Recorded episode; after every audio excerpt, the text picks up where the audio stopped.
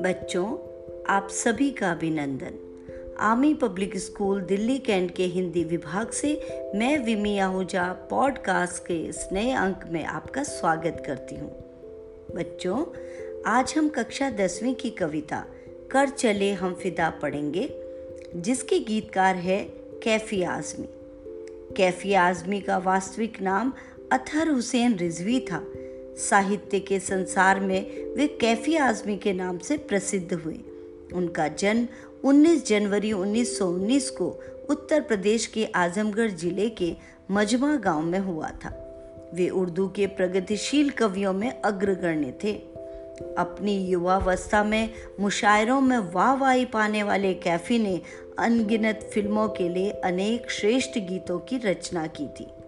कैफी कलाकारों के परिवार में से थे। इनके तीनों बड़े भाई भी शायर थे। इनकी पत्नी शौकत आजमी और बेटी शबाना आजमी मशहूर अभिनेत्रियाँ हैं। अपने रचना कर्म के लिए कैफी को साहित्य अकादमी पुरस्कार सहित अनेक पुरस्कारों से नवाजा गया। बच्चों, उन्नीस सौ बासठ में चीन ने भारत पर आक्रमण किया तो उस समय हमारे देश के सैकड़ों सैनिकों ने देश की रक्षा के लिए अपने प्राणों का बलिदान दिया। उन्हीं की याद में चेतन आनंद ने हकीकत फ़िल्म बनाई। उस भारत चीन युद्ध की पृष्ठभूमि पर आधारित इस गीत के माध्यम से गीतकार ने उन वीर सैनिकों के हृदय के भावों को इस कविता में व्यक्त किया। जिन्होंने मातृभूमि के लिए अपने प्राण न्यौछावर करने पर गर्व का अनुभव किया। सैनिक अपने अन्य साथियों से तथा देशवासियों से अंतिम घड़ी की विदा लेते हुए तथा उनसे कुछ अपेक्षाएँ रखते हुए आइए जाने कि क्या संदेश दे रहे हैं।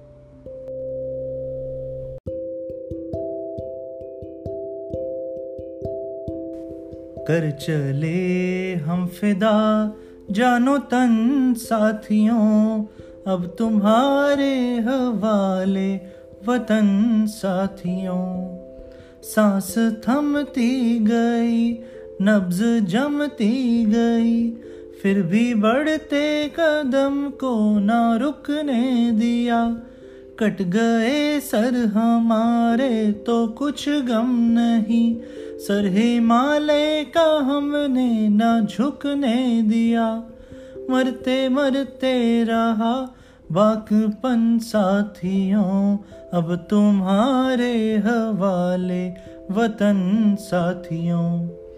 बच्चों इन पंक्तियों में सैनिक देशवासियों को संबोधित करते हुए कहते हैं कि, हे देशवासियों, हमने देश के लिए अपना तन, मन सब कुछ न्यौछावर कर दिया अब यह देश तुम्हारे हवाले हैं। युद्ध में घायल होने पर हमारी साँसें रुकने लगी है और नाड़ियों में रक्त जमने लगा है।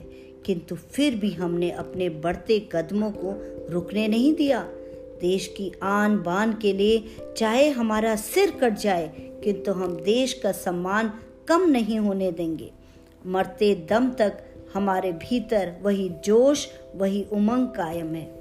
अब हम शहीद होने जा रहे हैं, तथा भविष्य में देश की रक्षा का भार अब तुम्हारे सर पर है। ज़िंदा रहने के मौसम बहुत हैं, मगर जान देने की रुत रोज आती नहीं। हुस्न और इश्क दोनों को रुसवा करे। वो जवानी जो खूं में नहाती नहीं। आज धरती बनी है दुल्हन साथियों। अब तुम्हारे हवाले वतन साथियों। देश के लिए युद्ध करते हुए सैनिक कहते हैं कि संसार में जीवित रहने के तो अनेक अवसर हैं, लेकिन देश के लिए शहीद होने का मौका रोज रोज नहीं आता। जो युवक देश के लिए मर मिटने को तैयार न हो, वह प्रेम और सौंदर्य दोनों को लज्जित करता है। कहने का भाव यह है, जवानी का अर्थ केवल मौज मस्ती करना नहीं होता, बल्कि वो जवानी बेकार है, जो मुसीबत के समय देश की सुरक्षा न कर सके।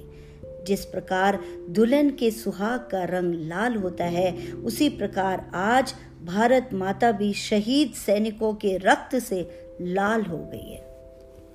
राह कुर्बानियों की न वीरान हो, तुम सजाते ही रहना नए काफिले। फतेह का जश्न इस जश्न के बाद है। ज़िंदगी मौत से मिल रही है गले। बाँध लो अपने सर से कफन, साथियों, अब तुम्हारे हवाले वतन, साथियों। इन पंक्तियों में सैनिक कहते हैं कि यह घड़ी देश पर कुर्बान होने के लिए है। हमने बलिदान का सिलसिला शुरू कर दिया है। किंतु हमारे जाने के बाद भी यह सिलसिला रुकना नहीं चाहिए। बलिदान के उत्सव के बाद ही विजय का उत्सव आता है। विजय बलिदान मांगती है। यह युद्ध की बेला है, जिसमें ज़िंदगी मौत को गले लगाती है। अतः हे देशवासियों, तुम भी अपने सिर पर कफन बांधकर देश के लिए शहीद होने के लिए तैयार हो जाओ। खींच दो अपने खून से जमी पर लकीर। इस तरफ़ आने पाए न रावण कोई। तोड़ दो हाथ गर हाथ उठने लगे। छू न पाए न सीता का दामन कोई। राम भी तुम तुम ही लक्ष्मण साथियों। अब तुम्हारे हवाले वतन साथियों। बच्चों, इन अंतिम पंक्तियों में सैनिक युद्ध के लिए जाते हुए कहते हैं कि हम तो भारत माता पर शहीद होने के लिए जा रहे हैं। यदि शत्रु मातृभूमि पर कदम रखने का दुस्साहस करे तो हे देशवासियों, तुम अपने लहू से ज़मीन पर रेखा खींच देना, अर्थात शत्रु को जीतने मत देना, भले ही वह तुम्हारे भले ही तुम्हें अपने प्राण देने पड़े। हमारी सीता के समान धरती के लिए तुम ही राम और तुम ही लक्ष्मण हो। देश की सीमा के अंदर किसी भी रावण रूपी शत्रु को आने मत देना। अपनी मातृभूमि की रक्षा के लिए अपनी जान न्यौछावर कर देना। तो बच्चों, इस गीत को आपने सुना और ये जो गीत है, ये प्रेरणात्मक गीत है और इसके माध्यम से हमें यह संदेश मिला कि अपनी मातृभूमि के मान सम्मान की रक्षा करना केवल सैनिकों का कर्तव्य नहीं है। उनका तो जीवन और मृत्यु दोनों देश के लिए ही होती है। हमें भी देश की रक्षा और उन, उसकी उन्नति के लिए अपने हिस्से का निष्ठापूर्वक योगदान देना चाहिए। धन्यवाद।